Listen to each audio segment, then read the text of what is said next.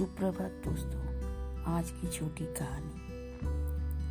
मूर्ख ही मूर्ख, किसी वृक्ष पर त्रिकुश नाम का एक पक्षी रहता था। उसकी बीट से सोना पैदा होता था। एक बार एक शिकारी उसका शिकार करने के लिए आया। उस पक्षी ने उसके सामने बीट की।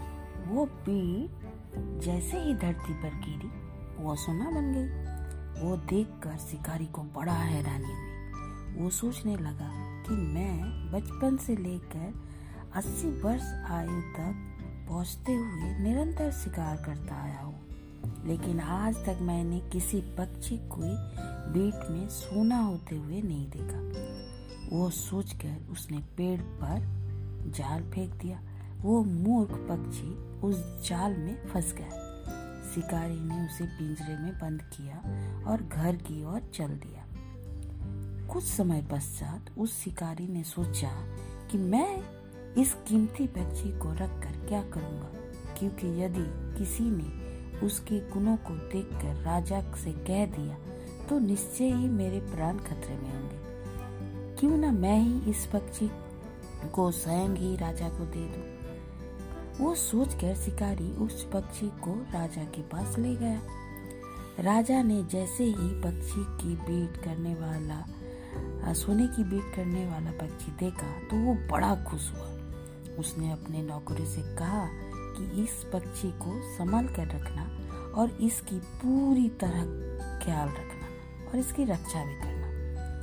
पास खड़े मंत्री ने कहा, महाराज, आप उस पागल शिकारी के कहने पर विश्वास कर रहे हैं?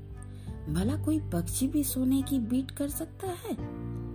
सो आप इसे पिंजरों से आज़ाद कर दीजिए। बेकार के पक्षी को पिंजरे में रखने का और इसका इतना देखभाल करने का क्या लाभ? मंत्री का कहना मानकर राजा ने उस पक्षी को छोड़ दिया। पिंजरे से निकलते ही वो ऊँचे वृक्ष पर बैठ गया। राजा और मंत्री दोनों ही आश्चर्य से देखते रह गए।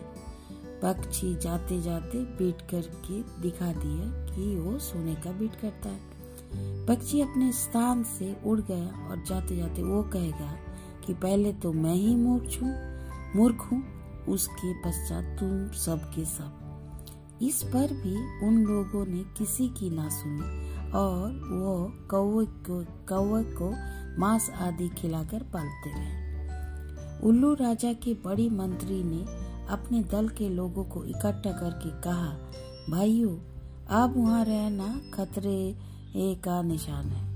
राजा ने हमारी बात ना मानकर सबसे बड़ी भूल की है। इसीलिए हमें वो स्थान छोड़कर किसी दूसरे स्थान पर चले जाना चाहिए। बड़े लोग कहते हैं, जो मुसीबत के समय से पहले ही अपना बचाव नहीं करता, वो पछताता है। धन्यवाद। Música